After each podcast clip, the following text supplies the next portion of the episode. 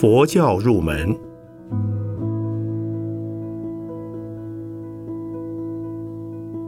圣严法师著。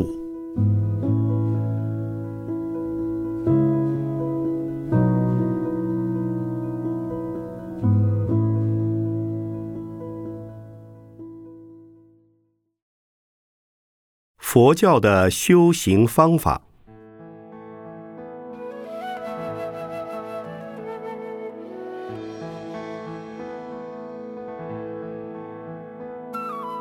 非常谢谢贵纪念堂理事长吴霞民先生，昨天、今天一再给我介绍，我非常感谢有此机会到多伦多来为侨胞们讲佛法，同时也觉得非常难得的有《新华日报》的总编辑简许邦先生担任翻译。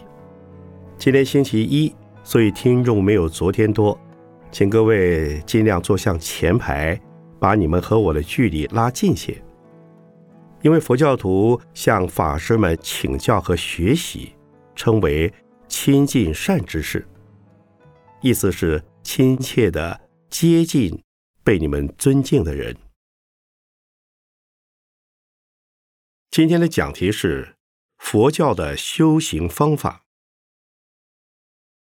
很多人认为修行是出家人到山里去，或是关起门来在寺院里才能修行。事实上，“修行”二字故为佛教名词，但在每个人日常生活里也都用得到。修就是修理、修正或修持。我们房子坏了、破了要修理，家具破了、坏了。要修理。同样的，我们的生理行为或心理行为，如果不常检点的话，我们也会渐渐变成坏人。中国的曾子所讲的“吾日三省吾身”，就是说，我们应该每天检讨自己的行为。每天若都这样反省的话，纵有错误。也容易随时改正。至于修持，是修正、修理，而且要持之以恒，日日时时，乃至每一秒钟都要修行。有些人做了错事，当天或能觉察，且有悔意，到了第二天又会再错，他没有勇气和决心。把自己改正过来，那便不是修行。修行则一定要在发觉自己有错误之后加以修正、修理，并且应该切切实实的照修正过的行为继续努力下去。所以，我们说修行要反省自己，不该做的事不再做。该做而尚未做的事，应该就开始去做。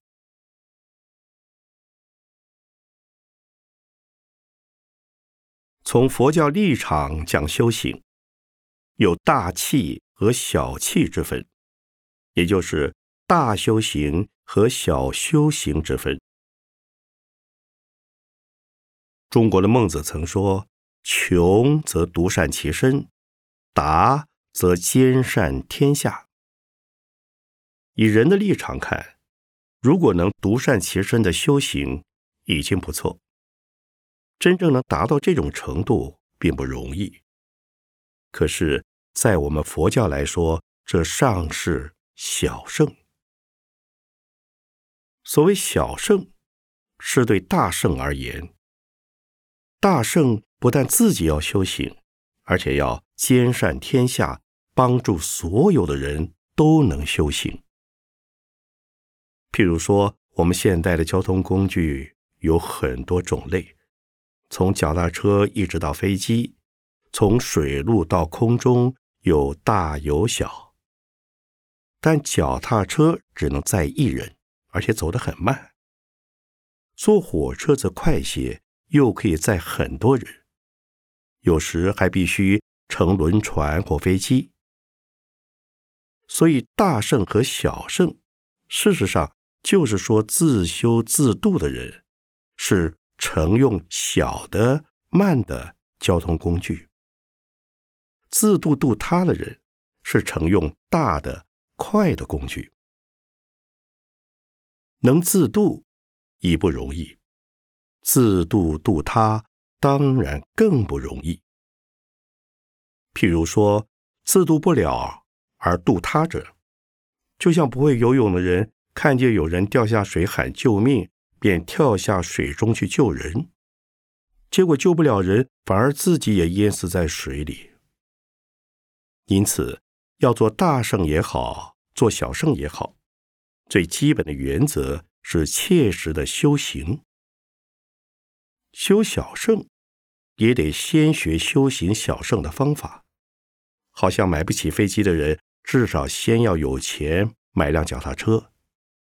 不论小圣或大圣，修行是第一。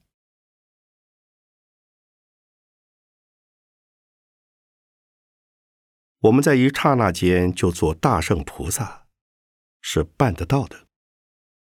不过，大圣并非与小圣对立，大圣之中必包含了小圣，同时也包含了凡夫的人及天。所以，大圣的本身共有五个层次：一、人；二、天；三、声闻；四、独觉。五菩萨修行是一步步上去的。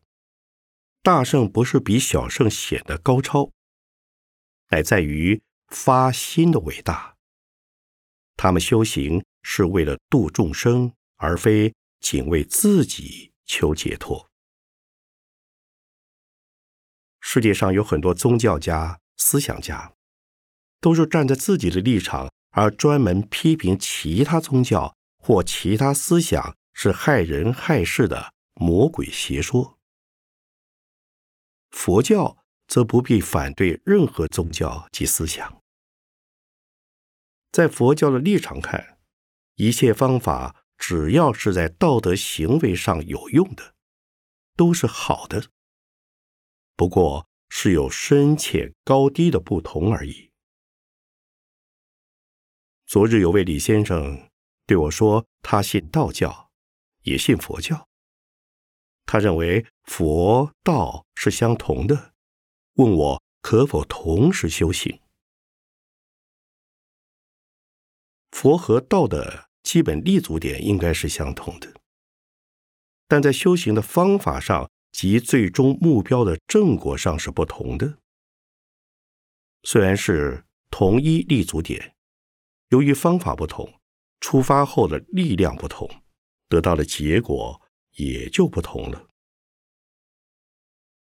从同为一个劝善行善、造福人群的立足点上，佛教可以承认一切的宗教家、哲学家、政治家、军事家、科学家，乃至一切行业的一切好人，都是佛法的一部分。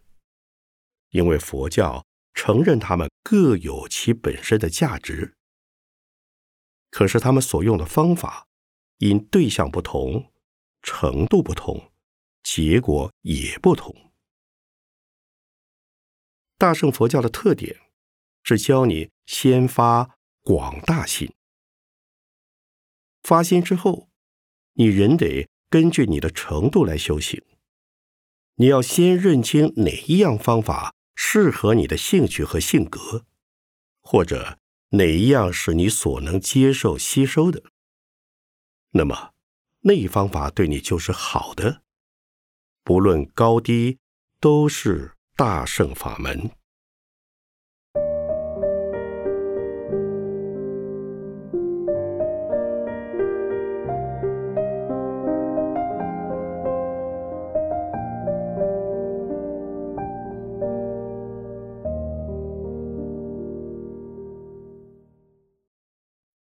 现在，我们把五个层次的修行阶段一一讲解下去。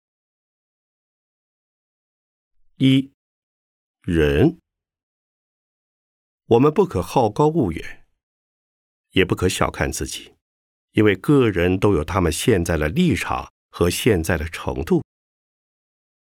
诸位曾否听过“放下屠刀，立地成佛”这句话？你们信不信，一个杀了很多人或牲畜的人，把刀一放就可以成佛？假如真有这样的事情，佛教便不值得信仰，佛也不足尊敬了。不过，这句话的确没有讲错，因为立地成佛的意思，是指如果能够把屠刀放下，不再杀生，从此即能开始一步一步的接近于佛，一点一点。成功为佛。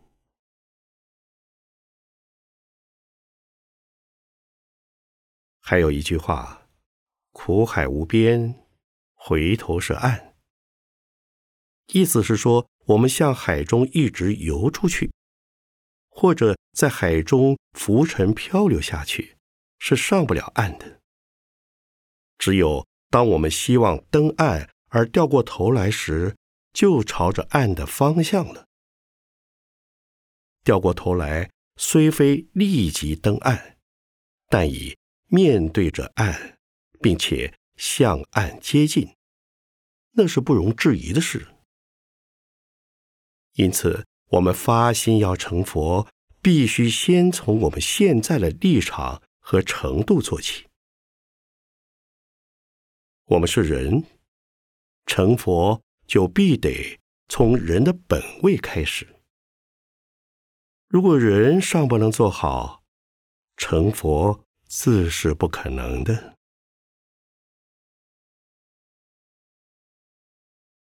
二天，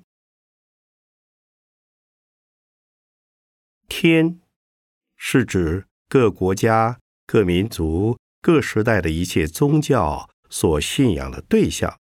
及所向往的境界。宗教书少不求升天。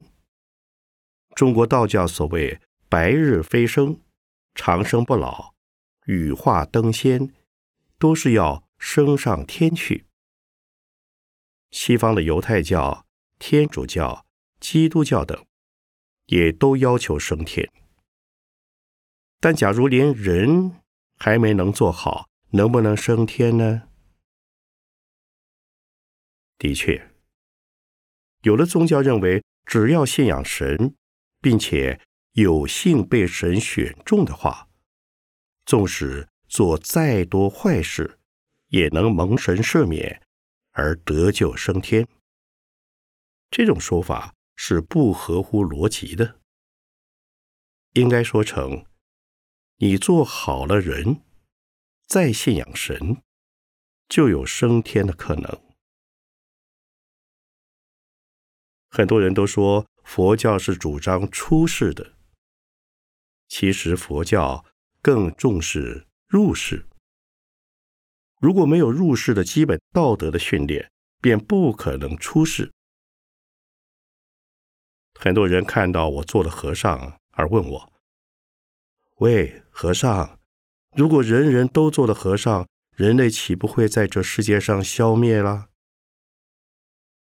遇到这种场合，通常我会反问他：这世界上有几个像我这样出家的人？因为不是每一个人都可能出家和适合出家的。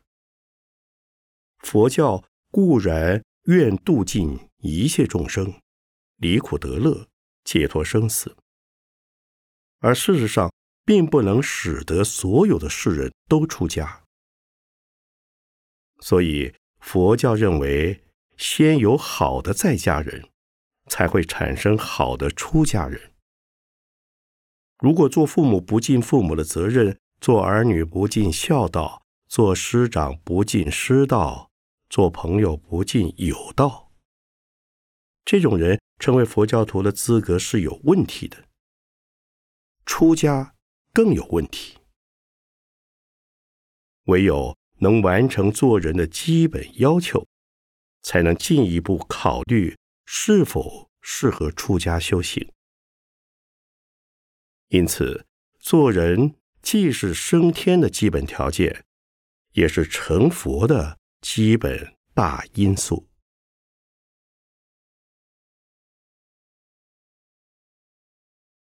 三，声闻。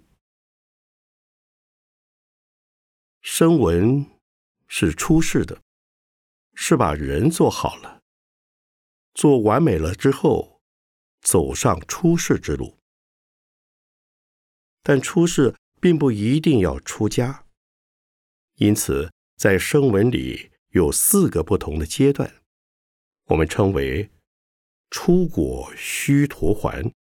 七反生死，二果斯陀含，一反生死；三果阿那含，不还生死；四果阿罗汉，解脱生死。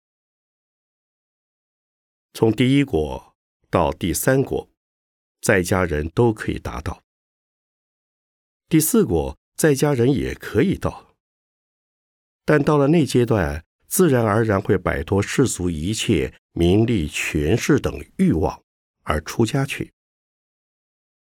此时，一切烦恼以及贪欲心、嗔恨心、不明是非之心都断了，便真正做到了出世。也就是对于世间的物欲、财产、眷属，乃至自己的生命。均已没有了我及我所有的系福心，这时才真正到了阿罗汉的境界。所谓解脱的意义，是不受任何思想及物质行为的影响，生活在身心自在、生死一如的境界中。所以，请不必担心着说。如有一天人人都到了第四国，世界上就没有人了。我告诉你们，假如我们人人都是无烦无恼、无有苦痛的阿罗汉，岂不好吗？但是这一天的出现并不容易。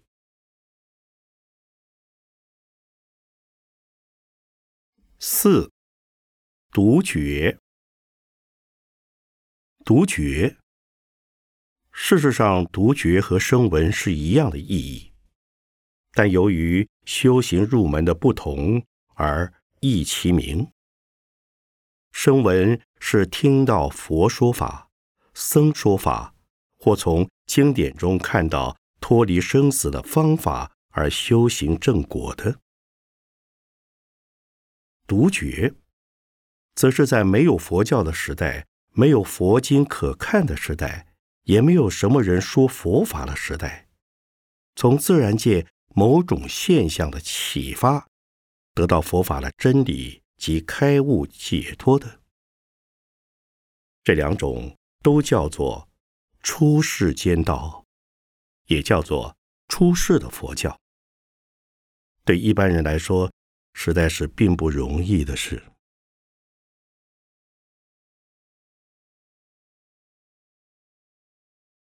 五菩萨，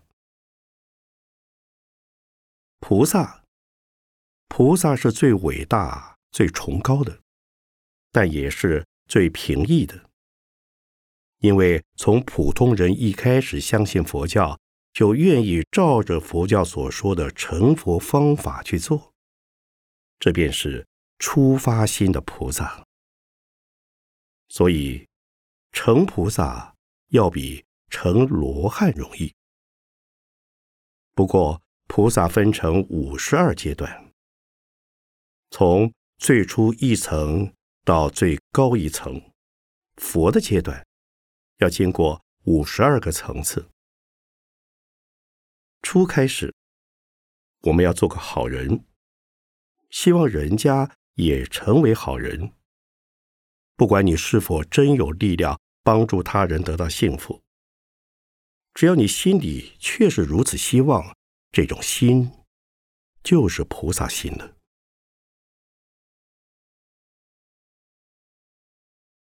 现在，请问诸位，比如这座房子发生火警了，外面警铃在响，到处是烟，此时你怎么想？我想最初的反应是想自己。如何逃出去？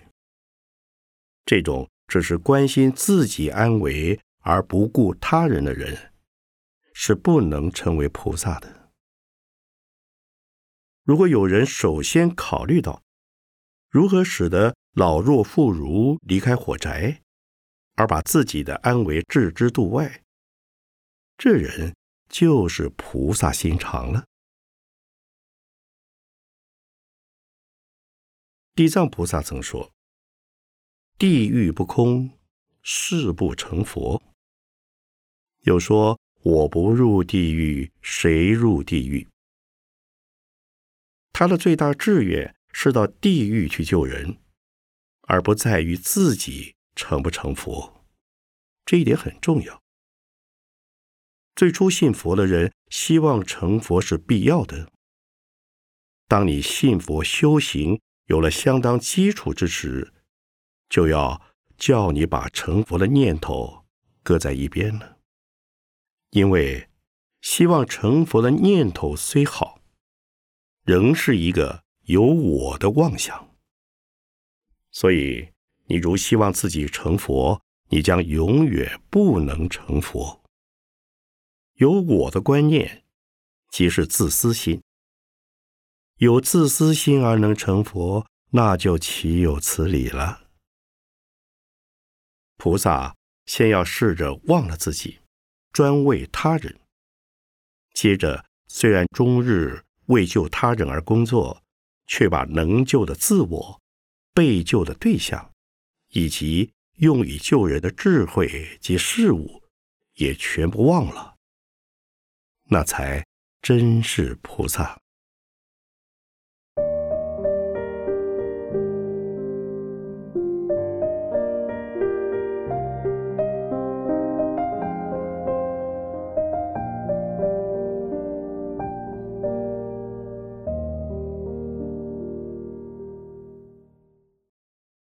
对修行者而言，一位高明的师傅是不可缺少的。他可使你少走许多冤枉路，更不至走错了路。在修行的准备功夫而言，节制五欲是很重要的。这是由于五官的媒介而产生的种种不好的心理活动。这些由五官反应而生的。种种是修行的障碍。所谓五官的反应，是指眼所见、耳所听、舌所尝、鼻所闻，以及身体所触，而使心里产生了喜怒哀乐种种情绪，这就叫做五欲。因此，修行的人。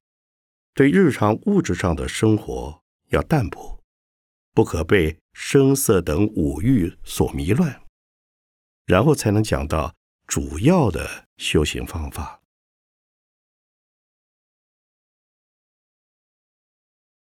大圣菩萨的主要修行方法叫做六度。六度是用六种方法，由有生死、有烦恼的。凡夫这一边，到无生死、无烦恼的那一边去，也就是从生死的苦海到达涅槃，从烦恼的凡夫转成菩提，就如乘坐一艘具有六种器具设备的船，航向对岸成佛的路上去，这就叫六度。六度第一是布施，布施是最容易的方法。通常说有钱出钱，有力出力。无钱也无力的人怎么办呢？那你从旁用嘴说两句好话好了。哑子呢？那就只要心想这是好事，我若有能力一定去做。人家做好事，我也满心欢喜。可是如果有人不出钱出力，专门叫人去做好事帮忙人，是否也算的是布施？事实上，他劝人为善的行为，即是出力的布施。世界上行善布施的人，并不全是富翁，甚至所谓同病才能相怜，自己有痛苦有困难，觉得需要人家帮助，因此见到别人有痛苦困难，便也希望有人去帮助。有人厌恶不肯出钱做善事布施的富人，而称之为为富不仁。其实富人的钱如果不是横财，原是由于舍不得用钱，把一个钱一个钱省下来积聚而成富人。如果把钱全用了出去，他就成不了富翁。所以，我们应该劝富人布施。但不可挖苦他。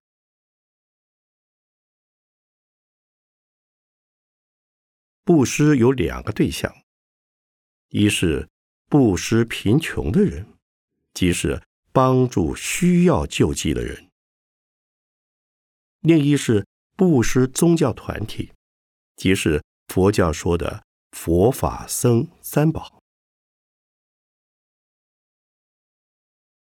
我在纽约曾对学生说：“你们要多多布施给三宝。”有一个学生嘻嘻笑起来。我说：“你笑是不是因为我是三宝中的出家人？我要你们布施，要你们不可贪心，结果把钱都给了我。”他说：“是的。”诸位有没有想到为什么要布施三宝？佛教说，布施三宝比布施穷人功德来的大。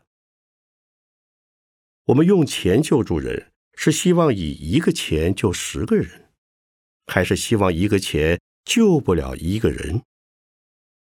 布施给三宝，三宝所做的事是帮助所有需要救济的人得到佛法，因为人类的真正痛苦不在于。缺少物质，佛教的重点是帮助人们在心理上解决痛苦、解决烦恼，这是彻底解决痛苦的方法。布施给三宝，三宝可以帮助更多的人解决重大的问题，所以布施三宝比布施穷人的功德来得大。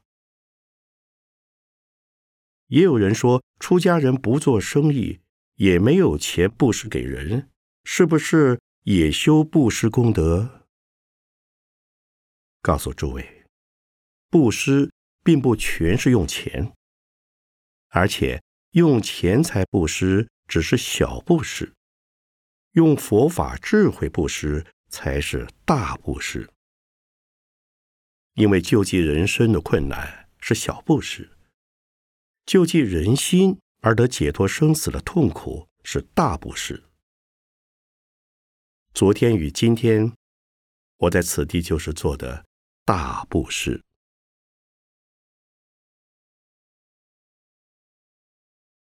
第二持戒，持戒不仅仅是守清规的意思，持戒的本意是。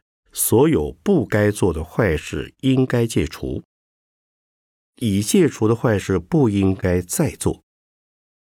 没做过的好事应该去做，已做过的好事应该持续不断的做下去。总而言之，诸恶莫作，众善奉行。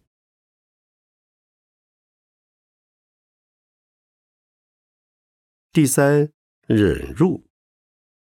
忍辱不但要忍受一切侮辱，而且要忍受一切痛苦，更要忍受所得到的快乐。如果能忍受痛苦、忍受快乐的话，就是我昨天所说的“八风吹不动”的境界了。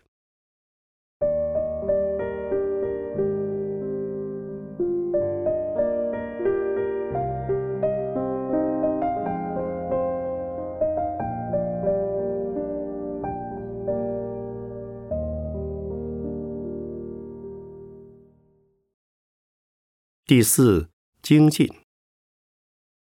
精进是为了我们肉体的生命和佛法的法身慧命。所谓肉体的生命，是指血肉之躯的生活现象；佛法的法身慧命，则是我们的信仰所赖以延续的活动现象。为了神圣的悲愿，我们要花最大的努力，不灰心。不退缩的做下去，便是精进。假如没有精进的精神，便可能凡事虎头蛇尾，或者一曝十寒。那么，无论是对日常的生活、对身体的维持，以致信仰生活的羞耻，不是半途而废，便是萎靡不振，无法达成预期的目的。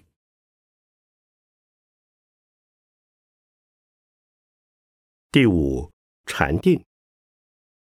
我教禅定分成三个步骤，也可说分为三个阶段，而达到三种不同的境界。第一是身心平衡，第二是物我合一，第三是物我双亡。一。身心平衡，就是使我们有健康的身体和健全的心理。做到了，我们便是正常而健康的人。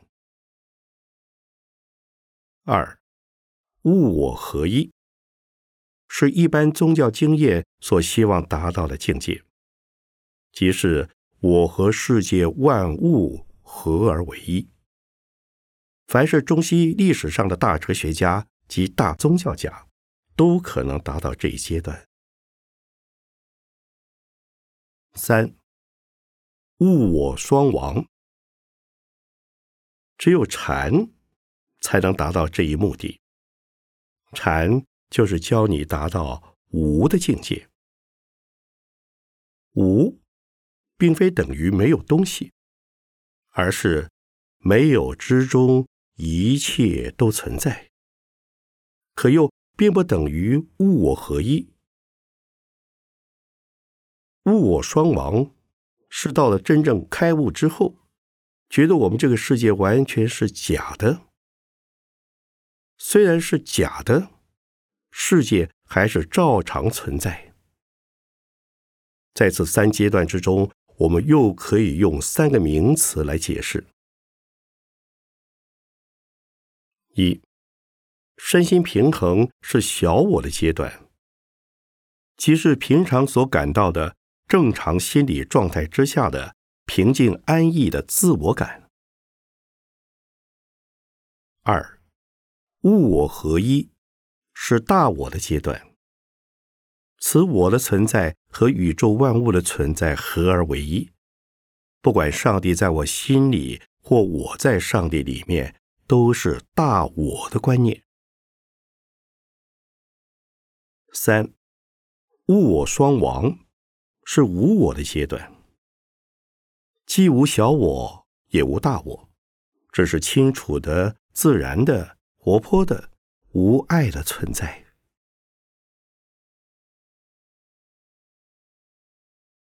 诸位不要以为修禅定必须要坐在那里的，修禅定。有许多方法，静坐只是一种基本方法而已。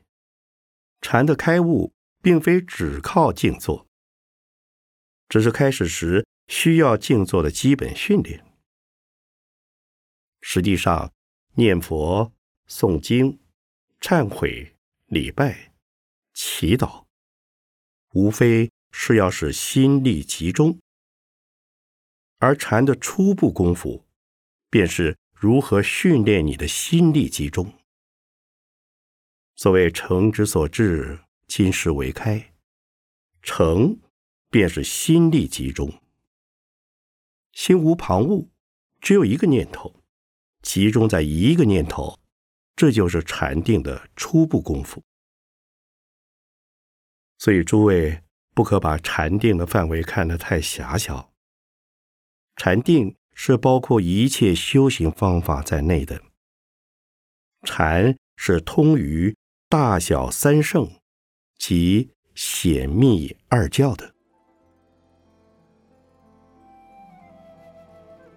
六智慧，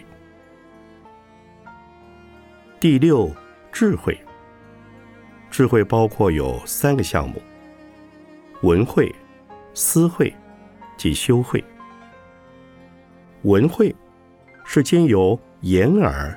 所见所闻的一切修行方法而得到的启悟，思会是看到、听到或学到东西以后加以慎思明辨的功夫。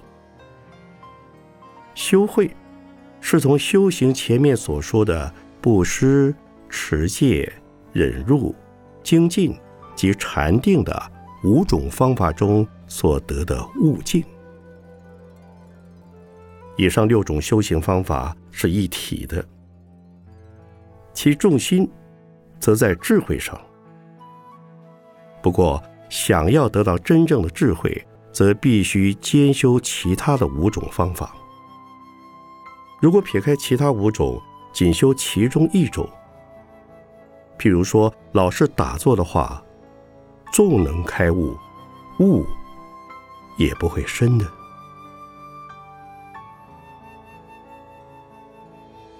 在此，我要告诉诸位，为什么六度把智慧放在最后？因为佛教的一切修行方法，无非希望修行者的最终目标是智慧。得到了智慧，即是开了悟。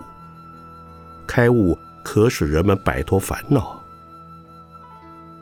如果想得到智慧，一定要解除自己的烦恼。烦恼解除了，智慧自然出现。智慧出现了，烦恼便解除。这是循环而互为因果的。所以修行越深，悟境越高；智慧越深，烦恼越薄。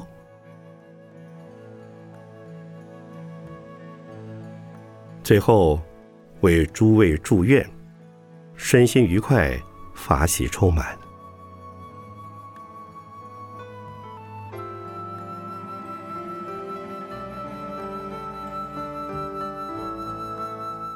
一九七七年十月二十四日，讲于加拿大多伦多市中山纪念堂。简许邦居士录音，张刘佩珍居士笔录。